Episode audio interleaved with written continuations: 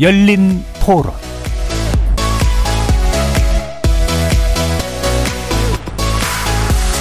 안녕하십니까. KBS 열린 토론 정준희입니다.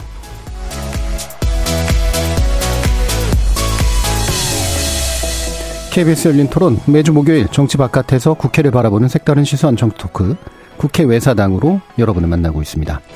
정치권의 총선 시계가 빨라지면서 각 정당들의 대응도 눈에 띄게 달라지고 있는데요. 중요한 선거 전략 중 하나인 공천을 둘러싼 갈등과 분열, 그리고 정당 간 합종 연행도 가시화되고 있습니다. 이런 가운데 한때 국민의힘의 대표였던 이준석 전 대표가 연일 신당론을 내세우며 창당 움직임을 보이고 있죠. 정치권 안팎에서는 이런 행보의 영향력과 가능성에 대해 엇갈리는 견해가 나오는 상황인데요. 보수 여당에 뿌리를 두고 나와서 새로운 당을 만드는 일. 과연 양극화된 우리나라의 정치 환경에 어떤 파장을 일으키게 될까요? 오늘은 우리 정치권에서 신당 도전이 의미하는 것, 그리고 신당 성공의 조건과 가능성에 대해 정치권 외곽의 시선에서 분석해 보도록 하겠습니다. KBS 열린 토론 지금부터 시작합니다. 살아 있습니다. 토론이 살아 있습니다. 살아있는 토론, KBS 열린 토론. 토론은 라디오가 진짜입니다. 진짜 토론, KBS 열린 토론. 오늘 토론 함께 해주실 네 분 소개해 드립니다. 곽용희 한국경제신문 기자 나오셨습니다. 네, 안녕하세요. 김영호 변호사 자리해 주셨습니다. 안녕하세요. 이동수 청년 정치 크루 대표 나와 계십니다. 안녕하십니까. 장일호 시사인 기자 함께 하셨습니다. 네, 안녕하세요. 문자로 참여하실 분은 샵 9730으로 의견 남겨주십시오. 단문은 50원, 장문은 100원의 정보 용료가 붙습니다. KBS 모바일 콩과 유튜브를 통해서도 무료로 참여하실 수 있습니다. KBS 일라디오의 모든 프로그램은 유튜브를 통해서도 함께 하실 수 있습니다. 여러분의 많은 관심과 참여 부탁드리겠습니다. 자, 이준석 전 대표, 뭐, 지금 뉴스의 대부분을 채우고 있는 분이 아닐까 이제 싶은데, 이번에는 이제 신당, 이걸 본격화된 거로 뉴스를 계속해서 좀 만들어내고 있죠. 어, 뭐 상당히 기운 느낌은 들긴 합니다만, 어, 실제로 이렇게 정계 개편 가능성이 있을까? 거기에 대한 전반적인 한번 전망 한번 들어보면 좋을 것 같은데요. 어, 먼저 장 기자님 말씀 주실까요? 네, 일단 뭐 모든 것이 좀 가능성의 영역에 있다 이렇게 음. 말해야 될 것 같아요.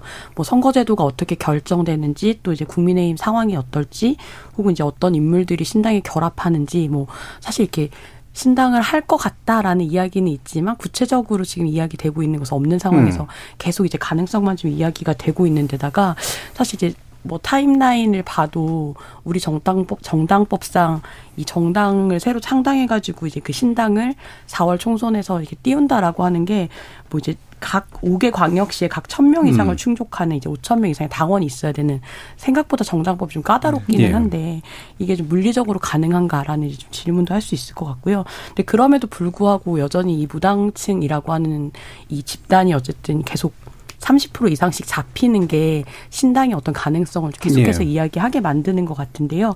뭔가 어쨌든 좀 이 어떤 인물이 모이느냐에 따라서 이 성격이 달라지긴 하겠지만 어 그래도 좀 합리적인 것 같아라고 하는 좀 그런 사람들이 모인다라고 한다면 뭐 지역구에선 다른 당 찍는다고 해도 비례에서는 이렇게 뭐 이준 이른바 이준석 신당을 선택한 유권자가 있을 수도 있지 않을까라는 예. 생각은 듭니다. 예, 여전히 가능성의 영역으로 네. 어, 하지만 낮지만은 않은 가능성의 영역으로 보시는 것 같고요. 곽 기자님.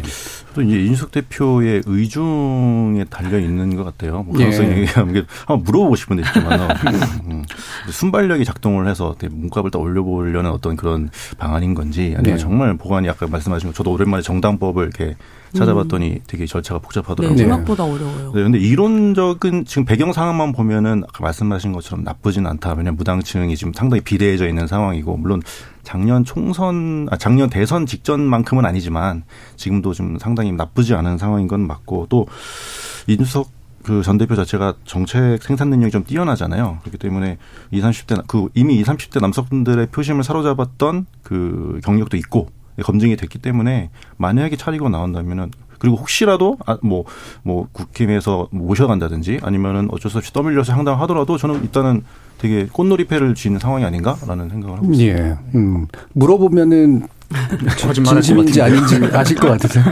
직접 기자, 기자의 관. 아니, 또 나름 지역구 주민이시거든요. 어, 네. 예, 예. 대구신가요? 답이 나왔어요. 예, 김 변호사님. 네.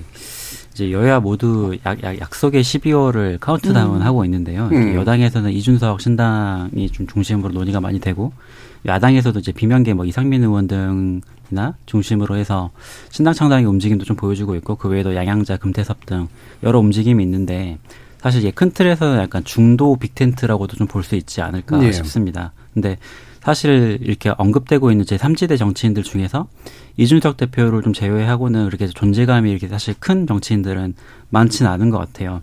그래서 하지만 또 이준석 대표도 뭐 대중적인 인지도는 높지만 뭐 원내 세력 자체가 없어서 조직력은 상당히 약한 부분이라고 볼 수 있어서 이 원내에서 약간 제3지대를 꿈꾸는 분들이랑 또 이 그 원 외에 외에서 그제 삼지대를 꿈꾸는 이준석 대표의 약간 니즈가 서로 좀 맞는 부분도 있는 것 같아요. 하지만 음.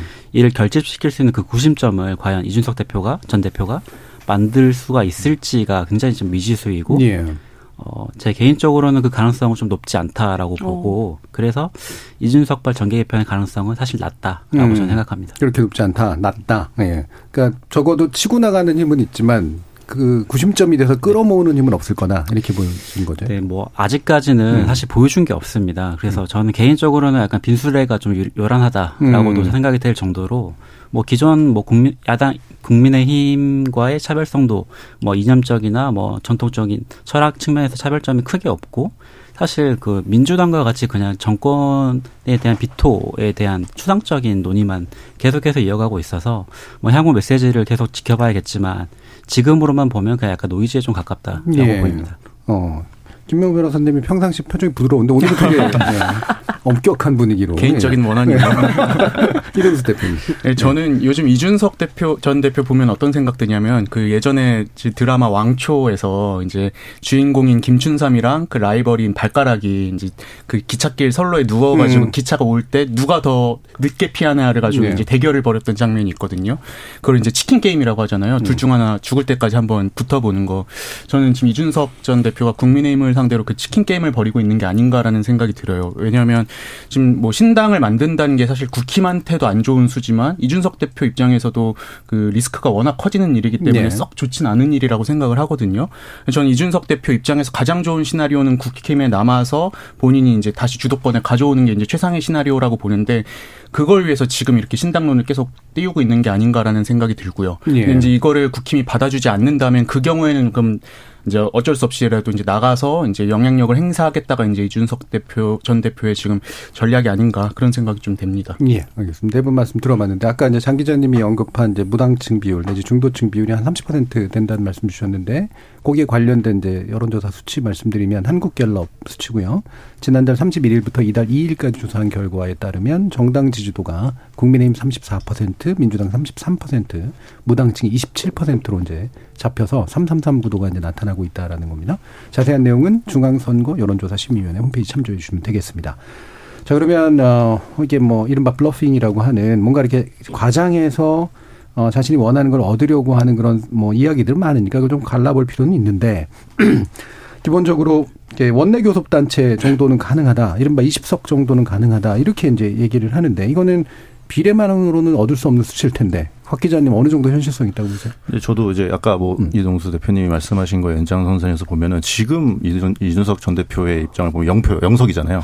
그죠? 노원 나와도 0.5석이고 솔직히 제가 지역 구민인데 좀 어렵습니다. 거기 쉽지 예, 않은 예. 일인데 근데 만약에 여기서 흔들어서 어, 비례라도 해서 한 세, 네, 한 네다섯 표라도 얻고, 아니, 일부 약간 고금부터 해가지고 한 두 석이라도 또 지역구에서 얻으면은 갑자기 자산이 생기는 거잖아요. 네. 지금 상황보다는 더 음. 나아지는 음. 상황이고. 그래서, 그래서 이제 일단 표 자체도 중요하지만 사실 그렇다 하더라도 20석은 좀 어려운 것 같아요. 본인이 뭐 예. 이렇게 말씀하시는데 사실 일단 지역 정당색 자체는 없는 거라고 봐야 될 거고 뭐 자민련 때 충청도처럼 배우지가 이제 없다. 그리고 현재 뭐 대우가 엄청나게 지금 소외되고 있는 지역이라고 보기도 좀 힘들고 그러니까 음. 비례 쪽 가능성이 좀 더 아까 이제 우리 장 기자님 말씀하신 것처럼 비례 쪽 가능성이 있다고 하지만 47석이잖아요. 거기서 뭐 또 준현동 형으로 가면은 막 난립할 텐데 여기서 10석 이상 챙긴다? 저는 좀 개인적으로는 어렵다고 봅니다. 예. 뭐 20석 얘기는 결국 원내교섭단체 정도의 음. 큰 세력이 될 수 있다 뭐 이런 정도의 메시지이긴 할 텐데 이동수 대표님. 저도 이제 박 기자님 말씀에 대체적으로 동의하고요. 저는 지금 상황에서 이제 만약에 선거를 치렀을 때 이준석 신당이 가져갈 수 있는 석은 많아야 이제 한 15석 내외가 되지 않을까라는 생각이 들어요. 예. 제가 이제 관련한 여론조사를 하나 가져왔는데요. 한길 리서치가 쿠키뉴스 의뢰로 11일에서 13일 전국 거주 만 18세 이상 남녀 1,005명을 대상으로 이 김종인, 유승민, 이준석 신당의 지지율에 대해서 물어봤습니다. 자세한 거는 이제 중앙선거 여론조사 심의위원회 홈페이지에서도 확인하실 수가 있는데요. 이 여론조사에서 이제 민주당 지지율이 32%, 국민의힘이 31%가 나왔어요. 그런데 네. 이제 이준석 신당 같은 경우에 16% 나왔거든요. 음. 근데 이 지지율을 그대로 이제 뭐 비례로 이제 주먹구구식으로 환산을 하면 한 7석 내외 정도고 네. 2016년 총선에서 이제 국민의당이 엄청 크게 흥행을 했잖아요. 그 당시에 이제 비례를 26.7% 득표를 네. 했거든요.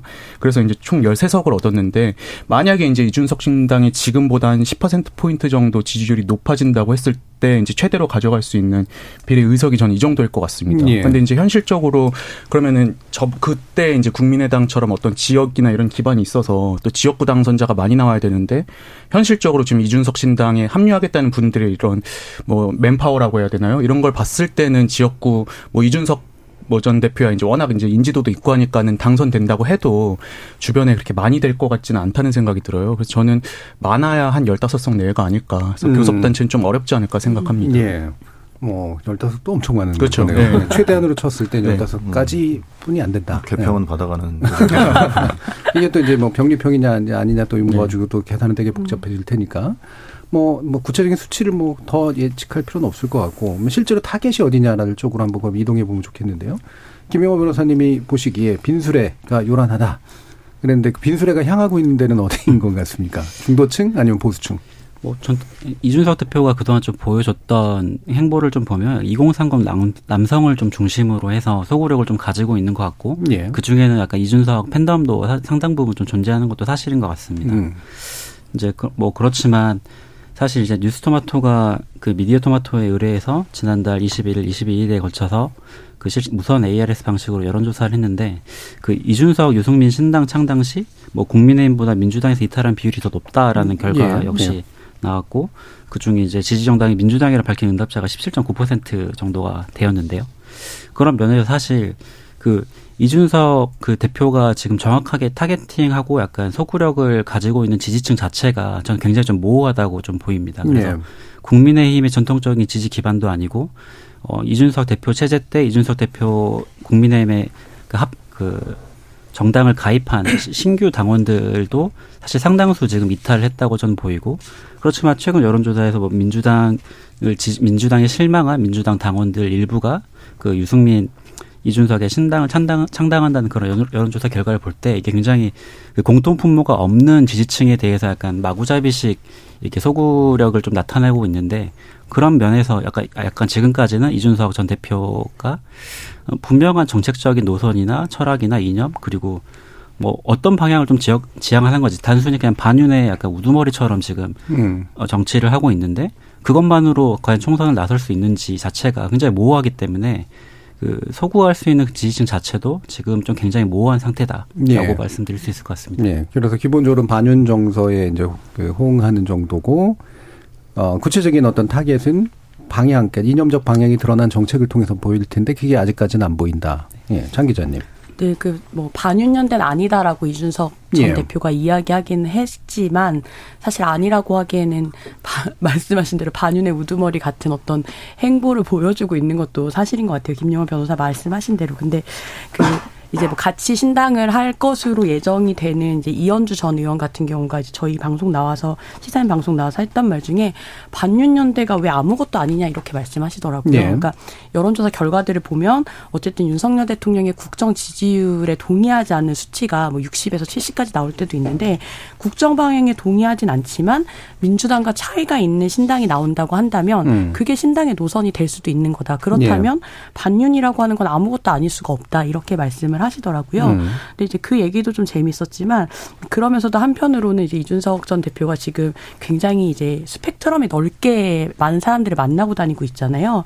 근데 그러다 보니까 이 이현주 전 의원 같은 경우는 바른 미래당의 어떤 창당, 분당 이런 걸 다 이제 뭐 탈당까지 다 경험을 네. 했던 이런 분인데 굉장히 뭐 갸우뚱하면서 보고 있다 이렇게 말씀하시더라고요. 그러니까 당의 이제 스펙트럼이 넓어지면 넓어질수록 그 안에서 교통 정리해야 될 거나 네. 뭐 조율할 거나 이런 것들은 더 어려워지기 마련이라서 어, 저걸 과연 저렇게 뭔가 빅텐트처럼 하는 게 가능한가라고 약간 그렇게 보고는 있지만 다양한 사람을 만나는 게 중요한 게 당을 같이 안 해도 이제 나중에 국회에 들어갔을 때 어떤 정책적 연대를 가능하게 하는 음. 그런 대화들을 지금부터 하는 거다라고 보면 또 이해된 지점도 있다 이렇게 말씀하시던데 그러니까 이런 건 것 같아요. 이준석 전 대표가 결국 보여주고 싶은 게 아, 다른, 그러니까 이른바 이제 윤석열 전 대통령, 아, 윤석열 대통령이 죄송합니다. 예. 네.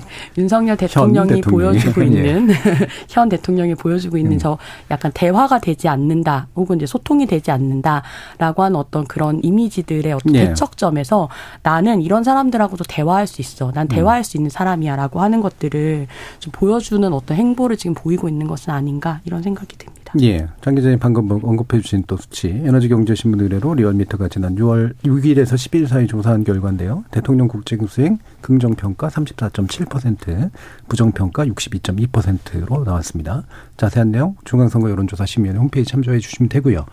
자, 그러면 이게 사실은 뭐 기존의 정치문법하고는 좀 다르게 봐야 돼, 봐도 된다라고 뭐 볼 수도 있을 텐데 이를테면 이제 이념 정당의 뭐 면모는 좀 줄이고 말 그대로 반윤 정서 플러스 약간 젊은 정서 뭐 이런 거에다가 아좀 여러 가지 좀 조합할 수밖에 없는 하지만 그 조합이 나름대로 의미가 있는 이런 것들도 만들어줄 수 있을 것 같은데 어 그게 이제 중도 확장이라고 얘기해야 될지 또는 무당 확장이라고 얘기를 해야 될지는 잘 모르겠습니다. 대체로 어느 정도의 분포를 좀 아, 그려볼 수 있을까 이동수 대표님 어떠세요? 그 저는 이제 근래 한 20년 정도의 역사를 봤을 때 보수 진영의 어떤 지형 변화를 보면은 이제 뭐 전통적으로 안보를 중시하는 이런 안보 보수와 네. 그리고 자유시장 경제를 추구하는 시장 보수 간의 어떤 음. 대립이 있었던 것 같아요. 네. 대표적인 게 이제 과거에 그 이명박 대통령 개파와 이제 박근혜 전 대통령 그렇죠. 개파 간의 친이계 친박계 갈등이 대표적이었다고 보고요. 네.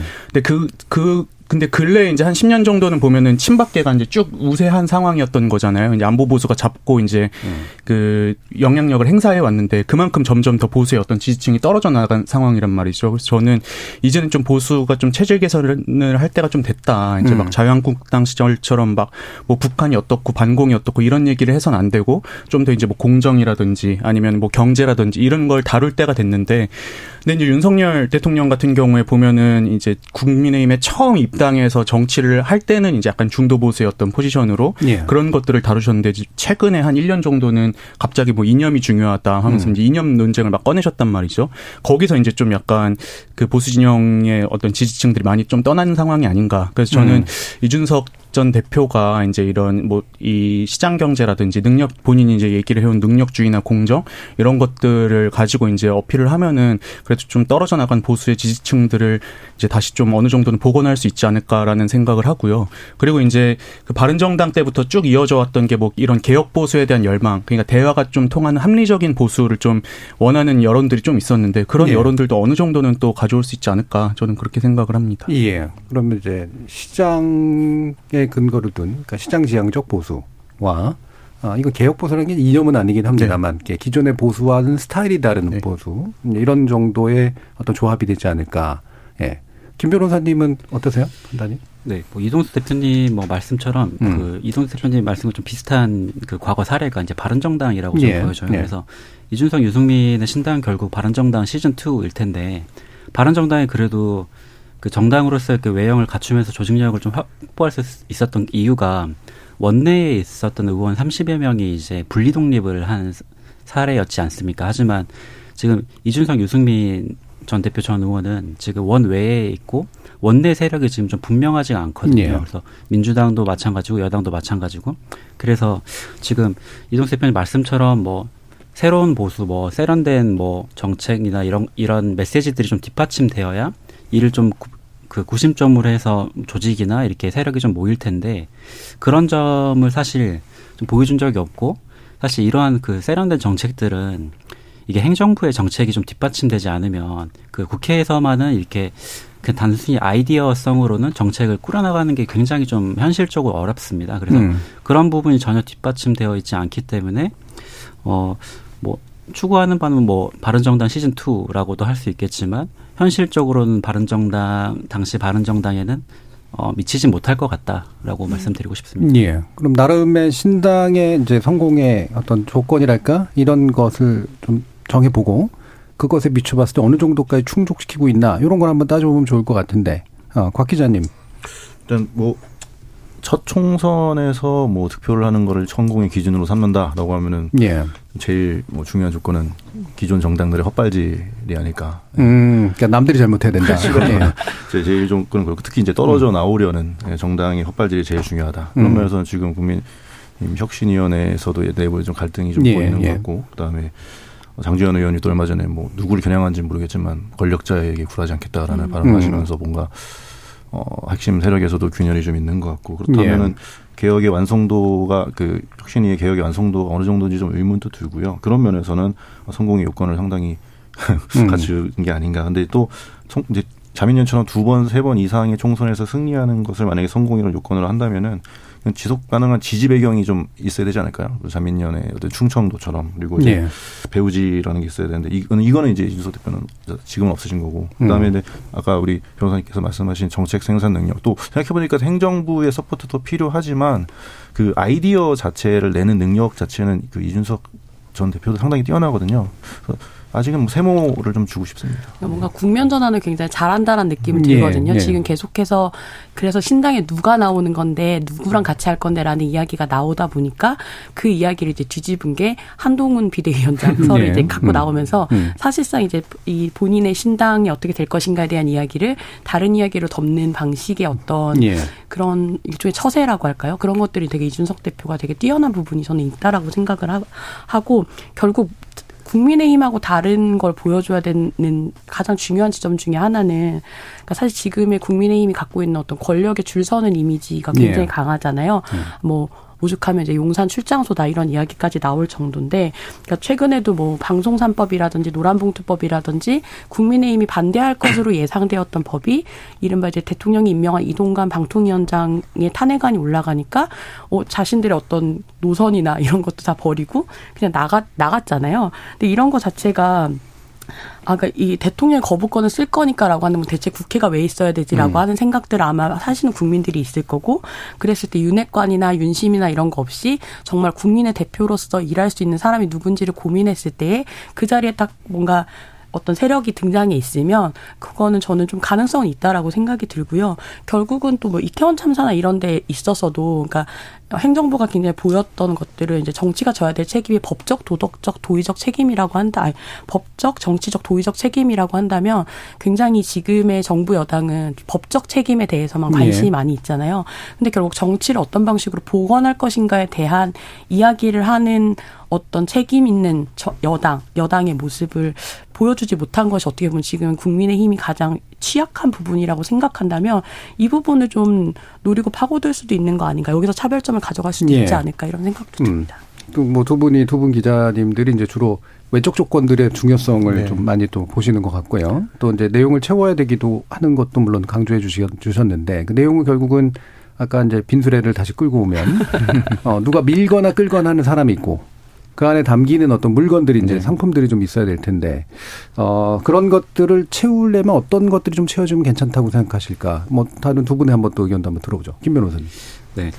먼저 그 신당이 성공 조건이라고 좀 크게 두 가지로 볼 수 있을 것 같은데요. 좀 환경을 먼저 좀 얘기를 하면 예. 이 전반적으로 약간 정치적 양극화가 좀 낮은 수준의 환경이 있어야 신당이 창당이 되더라도 좀 성공 가능성이 좀 높을 수 있다. 하지만 우리나라는 지금 양당을 중심으로 정치 양극화가 좀 극단적인 상황이기 때문에 그 신당이 파고들 수 있는 그런 어뭐 행정적이나 뭐 조직적이나 이런 부분이 굉장히 좀 어려운 상황에 있다, 환경에 네. 있다. 음. 그리고 두 번째 이제 조건으로는 뭐 다 아시다시피 뭐 지역 기반 그리고 지지층 그 대선 주자급 스타 정치인 이 세 가지 조건을 좀 기본 조건으로 보고 저 개인적으로는 그 신당의 성공 가능성에 대한 부분을 좀 언급을 하고 싶어요. 음. 그래서 이게 그래서 저희가 신당 설과 그 신당을 실제로 창당하는 건 굉장히 좀 다른 부분이거든요. 예. 그래서 신당 설 수준에서는 뭐 이를 추진하는 사람을 좀 두고 어, 어떤 얘기를 할까 막 기대 심리에 있어서 우리의 대안이 좀 될 수 있을까라는 기대가 있기 때문에 굉장히 높은 지지를 보내줄 수 있, 있는데 막상 이렇게 양극화 체제에서 신당을 창당을 하면 곧바로 이제 진일당 싸움으로 들어가기 때문에 음. 현실적으로는 그 신당 설에서 받았던 기대를 충족시키기 굉장히 어렵거든요. 예. 그래서 그런 면에서 지금 그 환경과 조건 자체가 이준석의 신당에서는 전혀 충족되지 못한 상황이기 때문에 뭐 굉장히 좀 어려운 상황이다라고 좀볼수 있을 예. 것 같습니다. 보완을 한다면 어떤 걸 보완해주고 싶으신 생각이 없으신 것 같은데 혹시 야 그래도 이런 예를 들면 이런 인물이 합류를 한다거나 예, 이런 어떤 뭐 음, 모습이 나온다거나 근데 저는 오히려 음. 그 인물 중심의 어 인물 중심의 사실 정당이 뭐 스타 정치인 당연히 필요하지만 예. 어 기업으로 따지면 사실 오너 리스크가 가장 큰 기업인 거잖아요. 음. 그래서 지금까지 이준석 대표가 얘기했던 뭐 반윤, 뭐 정책 실패, 뭐 변화와 혁신을 역행한다, 약간 이런 정책에 좀 반대되는 그런 추상적이고 약간 비, 비난만 하는 모습에서 예. 조금 이준석 뭐 대표 자체도 뭐 엔지니어 출신이시고 하시니까 조금 더 약간 미래지향적인 뭐 세련된 정책을 예. 중심으로 해서 어 이런 부분은 우리나라 우리나라가 지금까지 좀 부족했고 정당도 관심이 없었는데 좀 힘써 힘써야 된다. 약간 음. 이런 부분들을 뭐 경제 부분이나 뭐 복지 부분이나 이렇게 환경 부분에서도 좀 지속적으로 이렇게 제시를 해주면서 정국을 좀 이끌어 가야 되는데 음. 지금은 사실 가십성 그 이슈밖에 없거든요. 예. 그래서 사실 그런 정책적인 부분이 사실 부족할 수밖에 없는 게 이를 좀 뒷받침하는 당의 그 조직이 없어요. 싱크탱크 자체가 존재하지 않기 때문에 그런 건데 그런 부분을 이게 원내에 있던 의원들의 힘을 좀 빌려서 좀 결합을 해서 좀 보완한다면 충분히 뭐 세련된 정책을 주- 중심으로 좀 세련된 보수를 또 보여줄 수 있는 가능성도 있을 수 있겠다라고 예. 그 보입니다. 저도 이제 개별 뭐 인물보다 일단 당의 방향성을 어떻게 잡느냐가 제일 네. 중요할 것 같은 게요. 그 김종필 전 총리 같은 경우에 이제 군사정변 이후에 민주공화당을 꾸리면서 이제 그때까지 정당들은 뭐 자유당이고 민주당이고 할 거 없이 그냥 지역 유지들이 그냥 좀 이렇게 뭐 속된 말로 동네에서 방귀 좀 낀다는 분들이 이제 정치하던 시절이었잖아요. 근데 예. 김종필 전 총리가 이제 그 당시에 서른다섯인가 그랬는데 이제 우리가 이런 정당을 해선 안 된다. 좀 뭐 미국처럼 이제 선진적인 어떤 체계 하에 또 어떤 그 비전을 갖고 정치하는 사람들이 좀 필요하다라고 해가지고 막 부산에 가서 예춘호 선생도 막 영입하고 했던 음. 거잖아요. 저는 그때 김종필처럼 지금의 이준석도 약간 그런 어떤 큰 어떤 거시적인 방향성, 아젠다 이런 거를 설정하는 게 일단 중요한 것 같고요. 전 두 번째로는 그 조직도 무시할 수 없다고 생각을 네. 합니다. 이게 보니까는 이슈로 처음에 이제 인물이나 이슈로 흥행을 하더라도 조직이 없으면 그게 오래 이제 유지가 되지 못하더라고요. 대표적으로 바른 정당이 그 막 그 당시에 박근혜 대통령 국정농단 사태도 있고 하면서 보수 정당 질이 멸렬할 때 음. 얼마나 그 인기가 많았어요. 근데 결국에 이제 의원들이 다음 선거를 걱정하지 않을 수 없고 예. 또그 하부 단위에서 보면 지방 의원들 같은 경우도 아 우리 조직 없으니까 빨리 좀 다음 선거 또 18년 지방 선거 있을 때였잖아요. 그래서 돌아가야 된다 하도 상화여 가지고 이제 그때 이제 많은 의원들이 탈당을 했던 기억이 나거든요. 그래서 저는 이제 처음에 이슈나 인물로 주도하는 거는 이- 지금의 이제 이준석 전 대표의 역량이나 주변 인물들로 저는 그래도 충분하다고 생각을 하는데 이제 그 이제 하부 조직을 어떻게 또 구축할 것인가도 또 되게 중요한 관건이 될 것 같습니다. 음. 근데 저는- 전 어.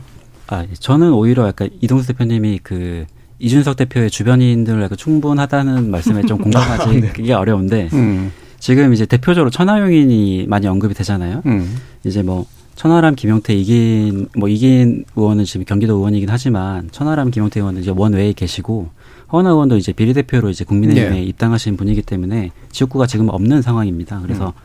지금 뭐 원내에서 가까운 의원으로 김웅 의원 등을 좀 들 수 있지만 대표적인 약간 반윤, 아 비윤, 비주류 당내 비주류 인사라고 볼 수 있고 이준석이 신당에도 좀 합류할 명분이 없다라는 메시지를 좀 내기도 했어요. 예. 그래서 그럼 또 다시 더 거슬러 올라가면 결국은 또 유승민 전 의원인데 하- 하지만 그 유승민 의원은 이미 어, 지난 경기도지사 당내 경선 경선과 뭐 대선에서도 컷오프를 당하시는 예. 결과를 받으면서 당내 세력이 없다는 게 많이 이- 음. 증명이 됐고 지금 계속 이렇게 그 원외에서 정부에 대한 약- 약간 비, 비난 높은 메시지를 많이 내시는데 그러한 메시지 자체도 예전에 유승민이 추구했던 따뜻한 보수와는 굉장히 좀 결이 다르고 메시지 자체도 되게 약간 소모적인 경우가 많아서 예. 과연 이준석 대표가 지금 중심으로 이준석 신당의 지도부라고 할 수 있는 사람을 어떻게 꾸릴 수 있을까? 음. 그 사람들을 믿고 따라올 사람이 얼마나 될까? 이런 부분 굉장히 좀 미지수다 라고 저는 생각합니다. 네, 장 기자님. 아, 예, 전 생각보다 인물이 되게 중요한 변수가 예, 될 예. 거라고 생각하는데 결국은 어떤 사람이 합류하느냐에 따라서 어, 나도 가볼까 이게 음. 좀 나올 거라고 생각해서 근데 결국 그때 당시 국민의당이 호남에서 뭐 호남이란 지역 기반 그러니까 어떤 기반도 있었 지역 배우지도 있었지만 결국 가능했던 것 중에 하나는 안철수라고 하는 이제 지- 지금 현 의원이 어쨌든 굉장히 대선 주자급 그러니까 전국구적인 인물이었던 것이 굉장히 좀 유, 어, 중요했었던 거라고 생각하거든요. 그 어떤 성공에. 근데 이제 하다못해 지금 이제 유승민 아, 지금 김여우 변호사님 말씀하신 대로 유승민 전 의원이 과연 이준석 신당에 참석 참여할 거냐 안 할 거냐 이걸 놓고도 사실 되게 많이 이야기가 나오고 있죠. 이제 결국은 저는 키는 윤석열 대통령이 쥐고 있다라고 음. 생각하는데, 그러니까 이 윤석열 대통령이 그, 그 얘기로 되게 경로했다는 얘기가 이제 뭐 들리는 것 중에 하나가 환자는 서울에 있다라고 하는 그때 인유한 혁신위원장 만난 자리에서 그 이야기를 했던 것에 막 이제는 진짜 강을 건넜다. 다시 이렇게 좀 뭐 이준석 대표는 이제 대- 윤석열 대통령한테 달렸다라고 하지만 윤석열 대통령이 이준석과 손잡기는 어렵다라고 하지만 유승민 전 의원하고는 여지가 있는 것처럼 이제 예. 이야기가 되더라고요. 그러면서 약간 이제 유승민 전 의원한테 총선에서 어떤 중책을 맡기는 방식으로 탈당을 막을 수도 있고 그래서 어 그리고 또 유승민 전 의원 입장에서도 국민의힘에 남아서 뭔가 이제 어쨌든 이제 대통령 임기는 5년이고 이제 임- 임기가 지나 어느 정도 지나다 보면 내임덕도 오게 되고 예.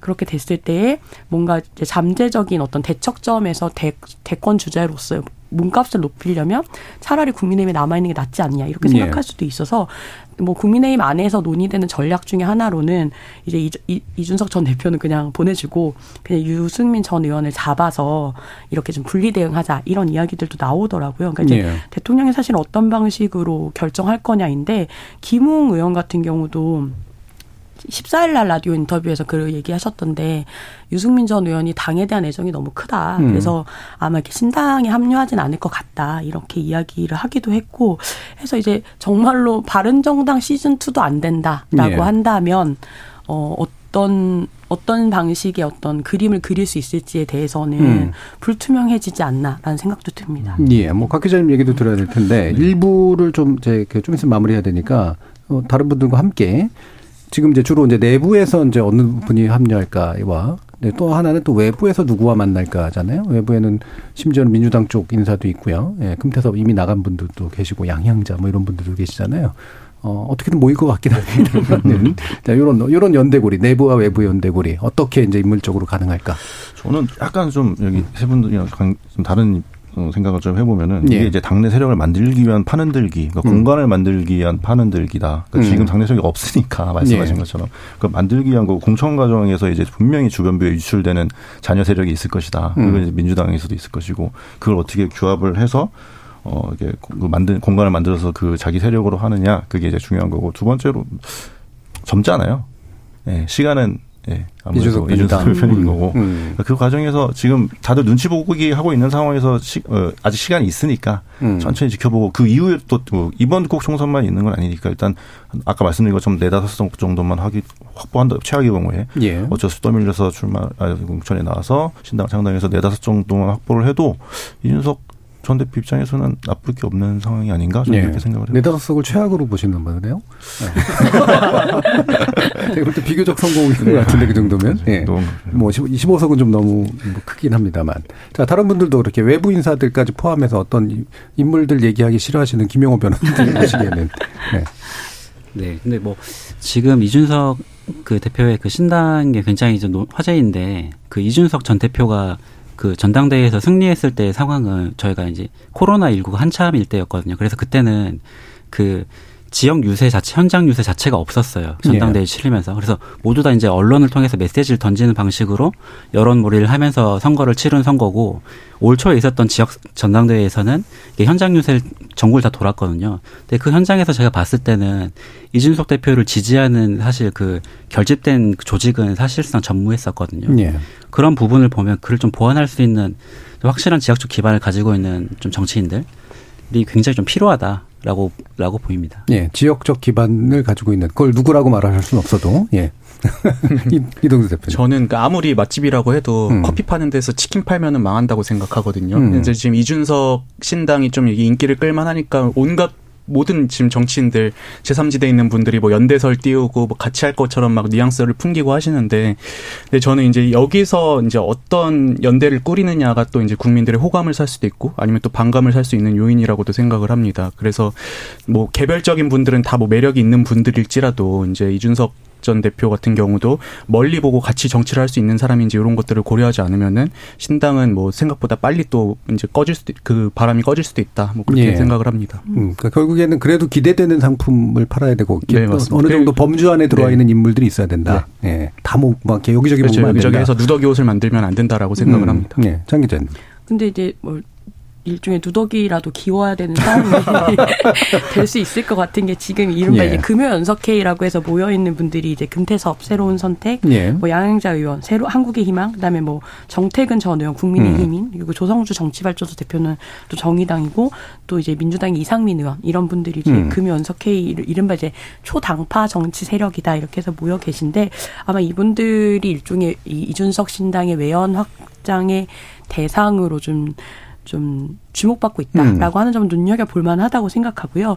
그 오늘이었는데 이제 금태섭 전 의원이 이렇게 물어본 거죠. 어쨌든 이준석 전 대표랑은 여성이나 성평등 이슈에 있어서 음. 너무 시각차 크지 않냐. 근데 예. 신당을 함께 할 수 있겠습니까? 라고 물어보니까 굉장히 다른 지점이 많지만 생각이 다른 사람들이 모여서 대화하고 토론하면서 함께 하는 게 좋은 정치다라고 금태섭 전 의원이 대답을 하시더라고요. 근데 저는 음. 사실 대, 그러니까 뭐 이게 이야기가 된다 해도 금태섭 전 의원과 이준석 전 대표는 사실 좀 어렵지 않을까라고 생각했는데 예. 이거 자체가 사실은 지금 이제 금태섭 전 의원도 나가 보니 좀 네. 추, 추우시구나. 음. 많이 추우시구나라는 이제 그런 생각이 좀 들었는데 결국 이런 분들이 또 어떻게 또 규합해서 시너지를 만드느냐의 여부에 달려 있을 것 같습니다. 예. 그래서 아무나 다 모으면 안 된다. 아, 그래도 아까우니까 네. 필요한 분들이 다 있을 거다. 곽 기자님 혹시 더, 더 덧붙이실 부분 있어요? 맞는 것 같아요. 저는 오히려 음. 이준석 전 대표한테 물어봐야 될 것 같은데. 다시 거냐. 예. 그 오히려 저는 지금 여기 텃밭도 대구로 정한 것도 그렇고 본인이 이제 보수의 적통이다라는 걸 강조하려고 네. 하는 상황에서 굳이 그런 무리수를 두진 않을 것 같고 아까 규합하는 과정에서 분명히 역학관계를 고려를 해서 어, 자기가 좀 가리겠죠, 인물을. 음. 네, 그런, 좀 그렇게 생각합니다. 예, 이준석 대표 스스로의 의중 속에 뭔가 또 있을 것이다. 네, 이렇게 얘기를 좀 나눠봤고요. 대구 얘기하셔서 이어지는 또 2부에서 대구 출마 관련된 이야기 좀 나눠볼 텐데, 그 전에 청취자 여러분들이 보내주신 문자 들어보고 가겠습니다. 정해진 문자 캐스터. 네, 지금까지 청취자 여러분이 보내주신 문자를 소개합니다. 백대현님, 이준석 전 대표가 신당 창당과 국민의힘 잔류 모두에 양다리를 걸치고 있는 것 같습니다. 국민의힘에 남아 당과 대통령을 혁신할 수 있다는 전제 자체가 헛된 망상입니다.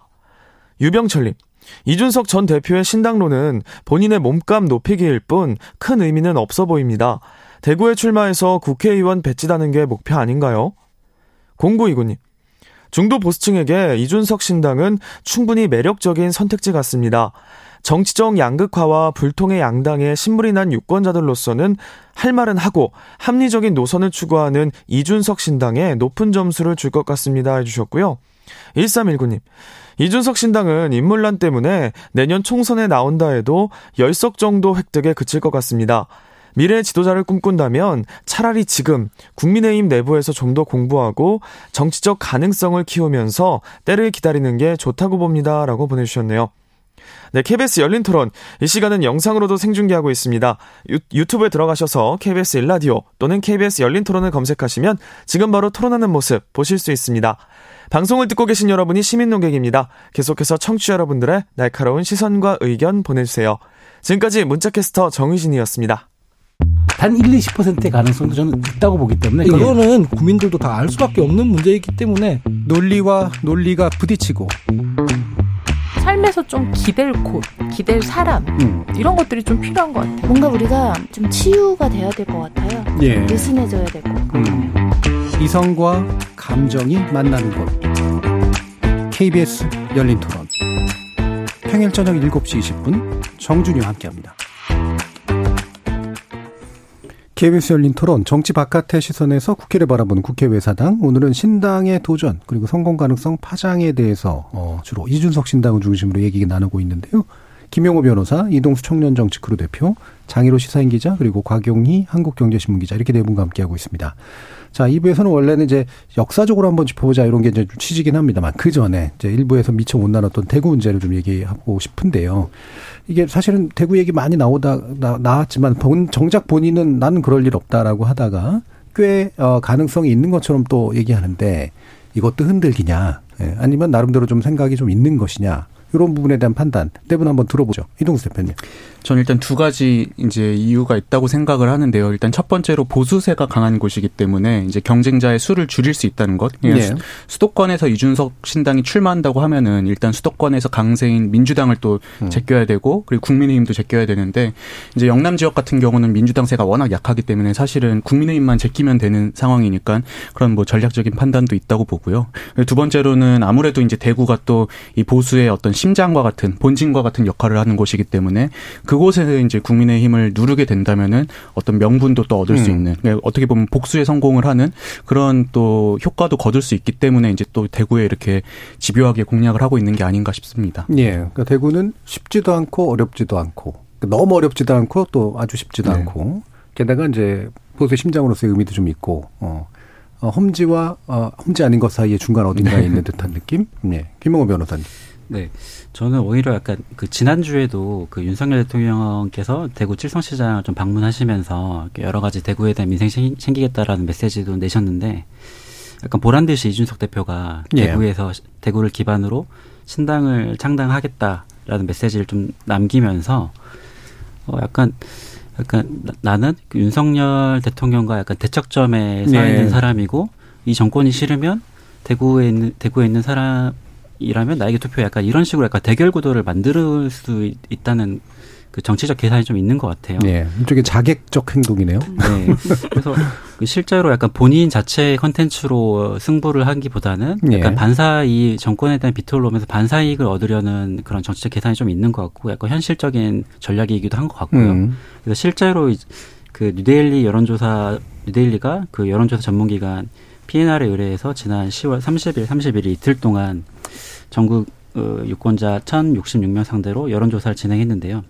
거기서 이제 지역별 조사 결과 중에 대구 경북에서의 순위가 그 이준석 유승민 신당을 지지한다는 게 30.1%, 그 국민의힘이 29.8%였거든요. 네. 그래서 약간 0.3% 정도 좀 앞서고 있었는데 저는 이 표차 심리 자체가 그 지금 정권에 대한 불만이 있어서 뭐 아, 먼저? 이게 실제로 이준석, 유승민 신당을 지지하는 열렬한 팬덤층도 있겠지만 그보다는 저는 사실 이 현 정권이나 여당에 대한 불만에 대한 약간 비토 심리가 이 여론조사 결과에 좀 반영되어 있는 것이라고 생각해서 실제로 총선을 두고 보면 이 두 가지 지지층을 좀 분리를 해서 뭐 저는 이준석 전 대표가 신당을 좀 창당하더라도 이게 특별히 이 보수 진영에게 플러스되는 방향도 아니고 약간 야당에서도 환영할 만한 사안이 아니기 때문에 음.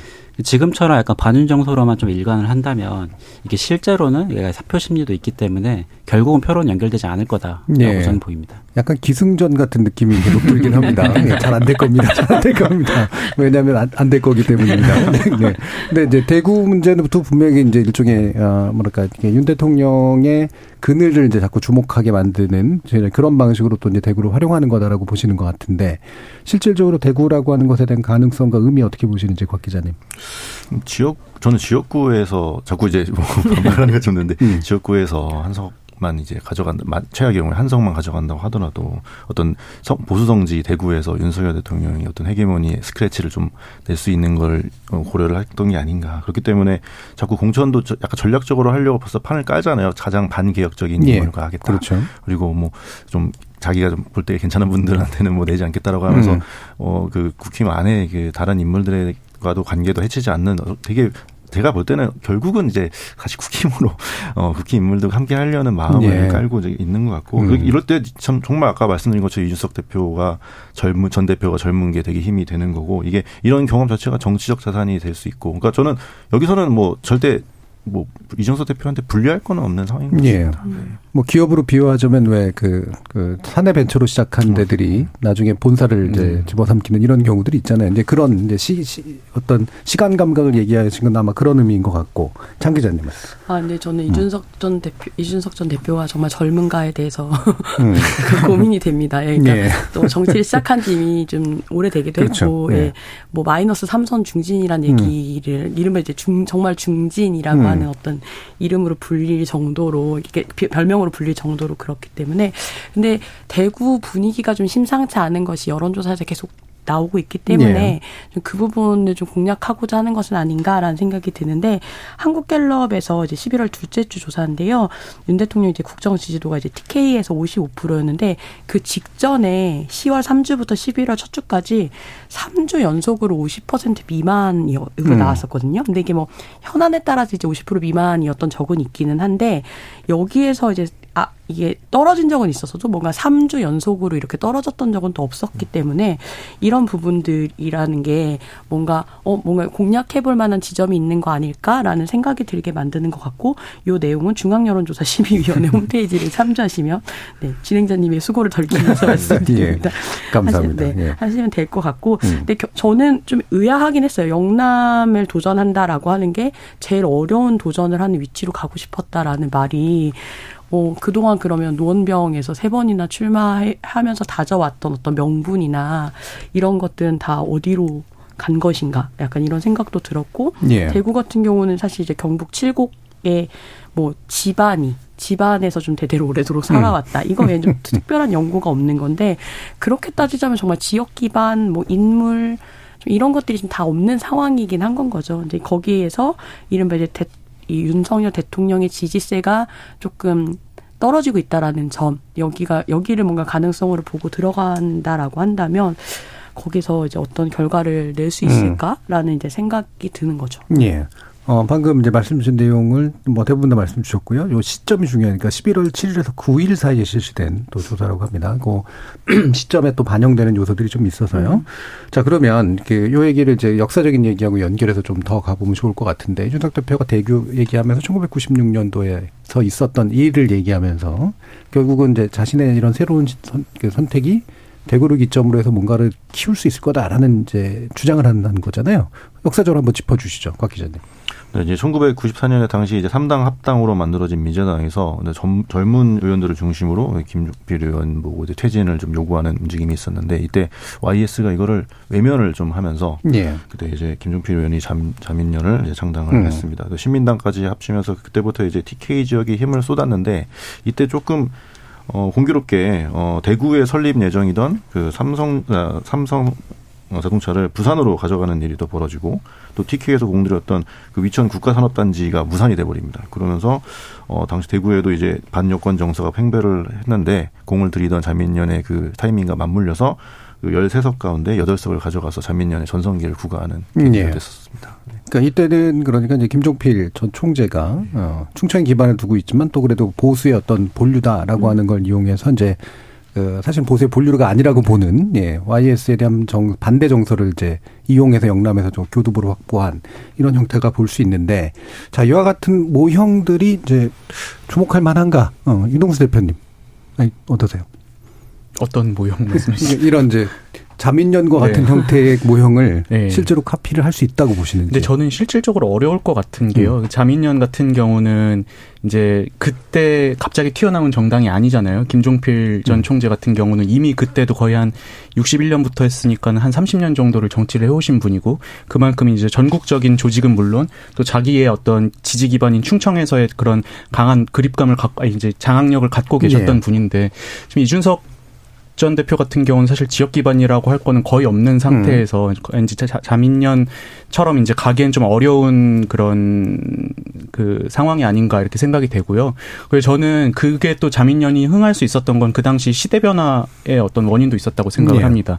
그러니까 87년 민주화 이전까지는 물론 뭐 박정희 전 대통령이 지역 정서를 조장했네 이런 것도 있기는 했지만 사실 그때까지만 하더라도 이제 여촌 야도나 이런 성향이 훨씬 더 강했는데 네. 이제 민주화 이후에 이제 어떤 삼김이라 씨라든지 노태우 전 대통령이라든지 이제 지역 기반으로 이제 정치를 확대해 나가면서 이제 지역 구도가 그때부터 이제 좀 더 강화된 거잖아요. 그래서 음. 그런 시대적 흐름 속에서 이제 자민련이 있었기 때문에 그게 가능했지 이준석 전 대표가 지금 와서 이제 그런 자민련과 같은 행보를 하는 거는 본인의 어떤 정치적인 그런 가치에도 맞지 않을 뿐더러 음. 또 현실적으로도 어려운 일이라고 저는 생각을 합니다. 예.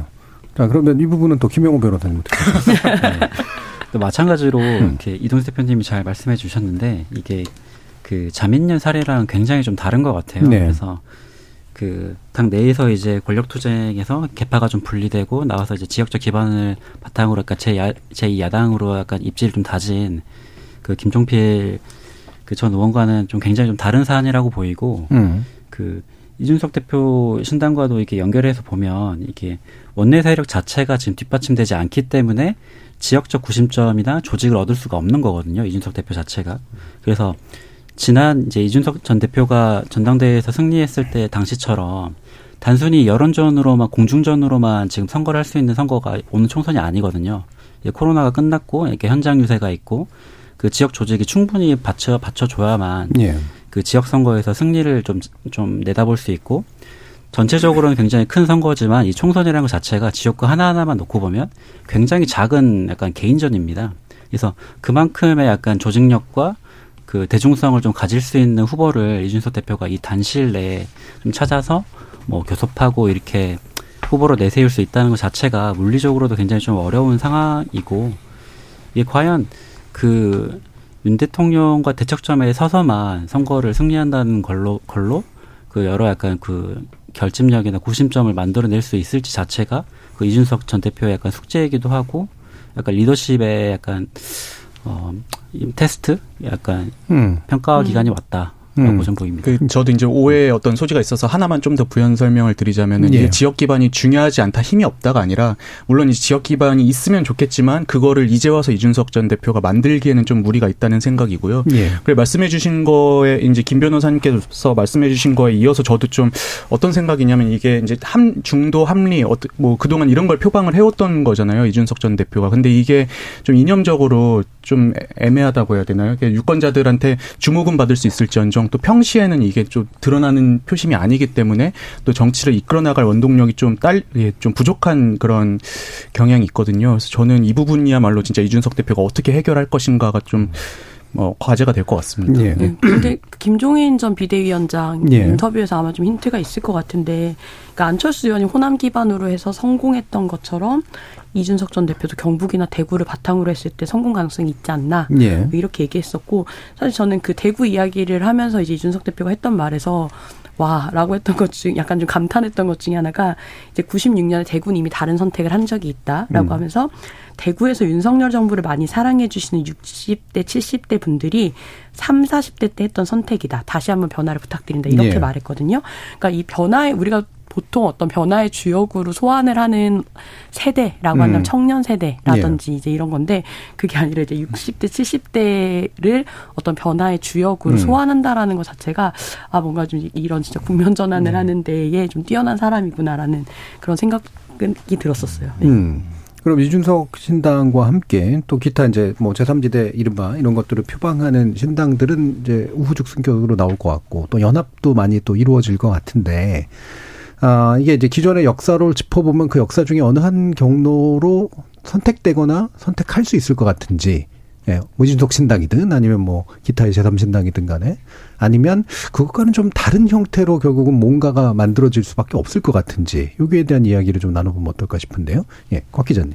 다른 형태로 만들어진다는 어떤 예를 들면은 지금 보면 대부분은 보수 계열에서 네. 예. 아니 뭐 물론 이제 국민의당처럼 음, 이제 민주당 음. 계열에서 이제 나온 경우들은 있지만 음. 이게 정, 정권을 가지고 있다 분열해 가지고 네. 이제 하는 그런 형태잖아요. 음. 그 아니면 이제 정주영 회장의 그 국민당처럼 자본이 막강하면서 네. 이제 뭔가 대선급으로 음. 해가지고 뭔가 하는 그런 방식도 있었고. 음. 제가 먼저 이제 좀 말씀드려도 될까요? 그 제가 저는 이제 지금 이준석 신당이 만약에 만들어진다면 전 도안이면 뭐라고 생각을 네. 하거든요. 예.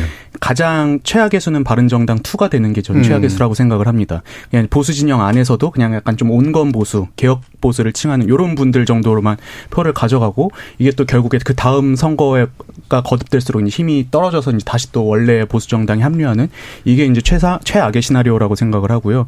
최상의 시나리오는 지금 이제 르네상스로 이름을 바꾼 마크롱 대, 프랑스 대통령의 악마르슈처럼 될 수도 있다고 생각을 합니다. 예. 2017년 프랑스 대선 직전까지만 하더라도 보면 프랑스 정치를 수십 년간 사회당이랑 공화당이 이제 양분해 오고 있던 상태에서 그 기존 양당에 대한 어떤 그 국민들의 불만이 되게 팽배했었고 예. 그거를 이제 2017년에 이제 마크롱이 이제 마크롱 전 장관이죠. 마크롱 전 장관이 이제 앙마르슈를 창당하고 의석이 없는 상태에서 대통령이 된 뒤에 또 한 달 뒤에 있는 총선에서 의석을 싹쓸이 했단 말이죠. 그래서 저는 뭐 진짜로 이제 지금 워낙 이제 국민들에게 국민들에게 어떤 정치에 대한 이런 혐오감이라든지 아니면 개혁에 대한 열망이 큰 상황이기 때문에 또 이걸 바람만 잘만 타면은 진짜 음. 기존 어떤 정치 구도를 흔들 수 있는 정치 세력이 될 수도 있겠지만 현실적으로는 저는 좀 이렇게 앞으로 해야 될 일들이 너무 이제 과제가 많지 않나 음. 이렇게 네. 생각을 합니다. 저는 이제 양당 정치에 대한 혐오가 사실은 제3당 상당하는 제일 많은 동기였잖아요. 역사적으로 예, 보면 그렇죠. 대부분 되게 흔하게 하는 생각이 야 이렇게 많이 떨어졌어 일당 이당이 그러면 예. 나머지 3, 40%가 남았으니까 이거 내가 다 먹으면은 음. 어 나는 일당이 될 수 있어 이런 생각을 하는 게 되게 좀 자연스러운 생각인데 근데 이제 어떻게 보면 또 단순한 생각이죠. 되게 이게 사실은 많은 집단이 모일수록 최대 공약수를 찾아낼 때 그 숫자는 작을 수밖에 없는 거고 예. 그다음에 양쪽에 대한 혐오를 아무리 혐오가 있더라도 너희들의 정체성이 뭐야라. 아 나는 제 1, 2당 싫은 게 내 정체성이야라고 얘기했을 때 누가 공감을 하겠습니까? 투영할 수 있는 대상을 만드는 게 되게 중요한 건데 아까 말씀 하셨던 자민련 같은 경우에는 물론 이제 진짜 그 지방 지방적인 배우 정, 그 세력이 있긴 했지만 JP라는 어떤 거목이 가운데 버티면서 의제를 던지고 나 내가 진짜 보수다. 어, YS한테 일갈할 수 있는 몇 안 되는 사람이었던 인물의 예. 중심이 있었던 거고 그런 면에서 보면은 바른당은 좀 애매했던 것 같아요 상황이 예. 그리고 이제 뭐 돌아갈 생각을 처음부터 하고 만들었던 정당이었다는 음. 좀 생각도 음. 들고 그러니까 그 길을 가면 안 되겠죠. 내가 볼땐뭐 이준석 대표 입장에서는 지금 모든 행동이 제가 좀 약간 억측일 수 있는데 김종필 표를 염두에 두고 하는 음. 행동 같아요. 여러 가지 TK 공약부터 예, 해가지고. 예, 예. 그래서 지금 잘 하고 있는 거. 네, 뭐 네. 한국 정치사의 정당사 이런 거 보면 결국 신당의 무덤이 아닌가라는 아, 생각이 그렇죠. 드는데 예. 그러니까 뭐 대부분 실패한 거잖아요. 사실은 음. 이제 이른바 제3의 길, 제3 노선을 들고 나온 곳에서 그러니까 뭐 저는 이제 제가 학교 다닐 때여서 기억나는 것 중에 하나가 2007년에 문국현 예. 대표 같은 경우 창조한국당 음. 그것이 굉장히 많은 이제 기대를 받고 나왔음에도 불구하고 어떤 실패했던 어떤 이런 경험들이 더 많았던 것 같고 이, 이, 이 양당 체제라고 하는 것이 이 어떤 끌어들이는 어떤 인력이라고 해야 될까요? 그 결국은 이제 선거가 다가오면 내 표를 사표로 만들고 싶지 않은 어떤 심리도 작용을 하기 때문에 예. 쉽 한국적 상황에서 쉽지 않은 것 같아요. 근데 그게 음. 또 넓게 보면 유권자 입장에서도 되게 슬픈 일이거든요. 사실 선택지가 그만큼 좁아지는 거기 때문에. 근데 그런 점에서 이런 데, 이런 어떤 요소까지 다 고려해 가면서 신당이라고 하는 것들을 띄울 어떤 시간적 여유도 전 충분치 예. 않 은 것 같기는 해요. 예. 그 사실은 말씀 주셨지만 우리나라에서 이른바 이제 제3 양, 양 진영과 다른 의미로 제3당이 나름의 성공을 거둔 저는 유일한 케이스는 정재영 회장 케이스뿐이 음, 없다고 그렇죠. 보거든요. 어, 대부분 어느 하나가 갈라져서 나와서 음. 이제 된 거기 때문에 통일국민당 그렇죠 음. 통일국민당 네. 케이스고 이건 소떼방북이라는 네. 엄청난 이벤트가 있었고 네. 자본력과 현대라고 하는 기반 인적 기반 이런 것들이 이제 동원이 됐었기 때문에 가능한 건데 그리고 대선 후보로서 또 이제 사실은 나온 거나 마찬가지였기 때문에 근데 과연 이제 이런 방식 제3의 방식이라는 게 이준석 신당이든 또는 기타의 어, 신당의 방식이든 이제 과연 현재 가능할까 이제 그런 의문이 이제 좀 들긴 들죠. 그때 뭐 음. 정주영 회장이 들고 나왔던 것 그러니까 되게 선도적인 게 뭐 재벌 해체, 네, 그러니까. 반값 네. 아파트 음. 이념적으로도 그렇고 이런 네. 거였었고 어쨌든 그때 또 삼김 정치라고 하는 네. 이 기존 세력에 대한 어떤 되게 음. 신물났던 사람들 이런 걸 공략을 잘했던 것이 이른바 원내 교섭 단체까지 예. 만들 수 있는 어떤 의석수가 됐던 건데 어떤 그런 이 아젠다를 만들 수 있을까라는 네. 물음표 음. 생기는 것 같아요. 그렇죠. 그때 또 유명한 배우들도 많이 가셨었잖아요. 아 맞아요. 네. 최부랑 강부자. 네. 네. 근데 저는 이제 제3당의 또 문제가 한 번 바람 타면 한 번은 잘 될 수 있다고 음. 생각을 네, 합니다. 연속은 근데, 어렵죠. 예, 근데 네. 이제 문제가 우리나라 정당 뭐 보조금을 주는 체계라든지 이런 음. 것들이 양당 위주로 너무 짜여져 있기 때문에 그 이렇게 한 번 바람 타서 된 거를 유지하기가 너무 힘들더라고요. 음. 대표적으로 뭐 과거에 민주노동당이든 통합진보당도 보면 열석은 그래도 열석을 하거나 열석을 조금 넘기는 정도의 성취를 이루긴 했는데 그게 오래가지 못했잖아요. 네. 저는 그래서 이 좀 지금 양당 저는 선거 제도보다 더 중요한 게 이제 국회를 운영하는 데 있어서 너무 이제 양당에게 특혜를 많이 주는 이런 것들부터 좀 바꿔나가야 되지 않을까 생각을 음. 합니다. 네, 현 제도나 정치 문화에서는 더 어려워졌을 네. 거다라는 생각이세요. 이런 제3당 어느 쪽이든 간에 형성 가능성 김 변호사님. 네. 저는 이제 정당이라는 것 자체가 아주 사견, 사견입니다만 저는 정당이란 조직은 그제 모래알 조직이라고 저는 생각을 하거든요. 네. 그래서 거기에 뭐 물도 부, 붓고 술도 부어야만 순간적인 결집력이 폭발해서 선거에 나가는 그런 조직이라고 저는 생각을 하는데 그 저는 물도 붓고 술도 붓는 그 응집력 자체가 저는 이념이나 가치에서 나온다고 보거든요. 네. 그래서 당시 이제 바른정당 당시에 이제 국정농단 사태를 좀 맞닥뜨리면서 이제 비박계 의원들이 원내 의원들이 이제 새로운 중도 우파를 좀 지향을 하면서 깨끗한 보수, 뭐 따뜻한 보수를 음. 주장하면서 보수 혁신을 좀 기치로 걸었고 이 전통적인 좀 반공 보수를 좀 넘어서서 그 재벌 개혁이나 뭐 공정한 시장 경제를 통한 뭐 경제정의 실현이라는 그 경제정책 자체도 새로운 패러다임으로 좀 제시한 분명, 부분이 있었고 이에 대해 공감하는 국민들이나 원내의원들이 상당수였거든요. 근데 그렇지만 지금 이준석 그 전 대표 같은 경우에는 이, 이런 다음 패러다임에 대한 제시가 전혀 없습니다. 그래서 뭐 주변에 그 이준석 전 대표를 좋아하고 그 저도 뭐 팬이긴 합니다만 뭐 이준석 대표를 약간 안티 팬인 것 같은데 아주 실제로 팬이라고도 말씀드렸습니다. 아, 예, 예. 네. 그래서 뭐 팬이기도 합니다만 그런 지금의 약간 이준석 대표의 메시지 자체만 놓고 놓고 놓고서는 그 현역 의원들이나 약간 그 원에 있던 정치인들이 딱히 이준석이라는 네임밸류를 빼고는 그 같이 할 이유가 사실 저는 전혀 보이지 않거든요. 예. 근데 그런 이념과 가치가 없는 상태에서 신당을 창당한다는 것은 결국은 자리만 받겠다는 거 욕심이거든요. 음. 그래서 그런 욕심을 뛰어넘는 철학이나 이념을 분명하게 좀 비전을 제시를 해야 예. 이준석 전 대표가 만들어갈 앞으로의 정치와 신당이 음. 좀 생명력을 좀 가져갈 수 있지 않을까 생각합니다. 예. 예. 지금 청취자 의견도 몇 가지 좀 전해드리면요. 김한수님께서 이준석 신당이 지역 기반을 둔 정당이 되는 데에는 반대합니다. 87년 체제 강을 이제는 넘어가야 합니다라는 의견 주셨고요. 최현우 님께서 그래도 이준석 전 대표는 박근혜 윤석열 대통령 만드는데 큰 역할을 했습니다. 저는 이준석 전 대표가 생각보다 훨씬 똑똑한 사람이라고 생각합니다. 생각이 두 번 나왔네요. 예, 유튜브에서 미무스원님께서 이준석 전 대표 요즘 행보를 보면 부부의 이혼 소송이 생각나네요. 라는 얘기도 해주셨고요. 유튜브에서 정세현 님이 이준석 씨가 인물을 모아서 신당을 하기에는 그렇게 믿음직스럽지는 않은 것 같습니다. 라는 부정적인 의견도 전해 주셨습니다. 자, 그러면, 어, 이준석 신당 얘기만 많이 하느라고, 어, 다른 막 뭔가 부지런히 움직이고 있는 정의당 같은 당들을 지금 얘기를 못 했는데, 물론 오늘의 주제는 핵심 주제는 이준석 신당이긴 합니다만, 사실 그 예전에는 좀 얘기가 나오다가 일부에서는 이준석 신당과도 같이 할 수 있는 거 아니냐 했지만 전반적인 흐름은 이준석 신당과는 함께 할 수 없고 다른 방식의 연합을 좀 만들겠다. 이쪽에 좀 가까운 상태인 것 같거든요. 장 기자님, 음, 어떻게 파악하십니까?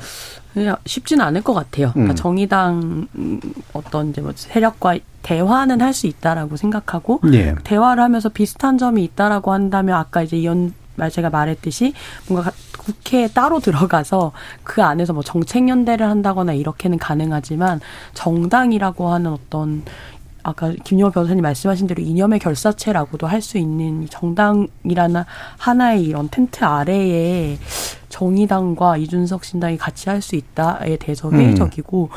그 정의당은 정의당 나름의 어떤 독자적인 방법들을 찾는 게 우리 정치에도 더 조, 도움이 될 거라고 생각해요. 어쨌든 진보 정당의 역사를 역사 명맥을 잇고 있는 당이기 때문에 그 당이 뭔가 제3 정, 그러니까 한국 사회에 양, 거대 양당만 있고 제3의 길이, 제3 정당이 없기 때문에 그것이 문, 가장 큰 문제라고 지금 많이들 음. 정의당 안에서는 이야기하지만 정말로 그런가라는 질문을 이제 정의당이 해야 될게 정말 그 역할인가라고 하면 그 역할을 꼭 정의당이 저는 할 필요는 없다라고 생각하기 때문에 음. 그거는 뭐 다른 방식의 신당들이 등장하거나 이렇게 할 수도 있겠지만 정의당이 꼭 그런 방식으로 할 필요는 없을 것 같습니다. 네, 꼭 그런 방식으로 네. 필요는 없을 것 같다. 네. 지금 정, 네. 음, 먼저 말씀. 아니, 정의당 자체가 지금 뭐, 어, 뭘할그 주변에 네. 뭘 하려고 하는지 모르겠어요. 사실 음. 이제 현 민주노총이랑도 연계를 좀 얘기를 하고 있는데 민주노총 집행부 지금 양경수 위원장 NA 계열이고 전에 이제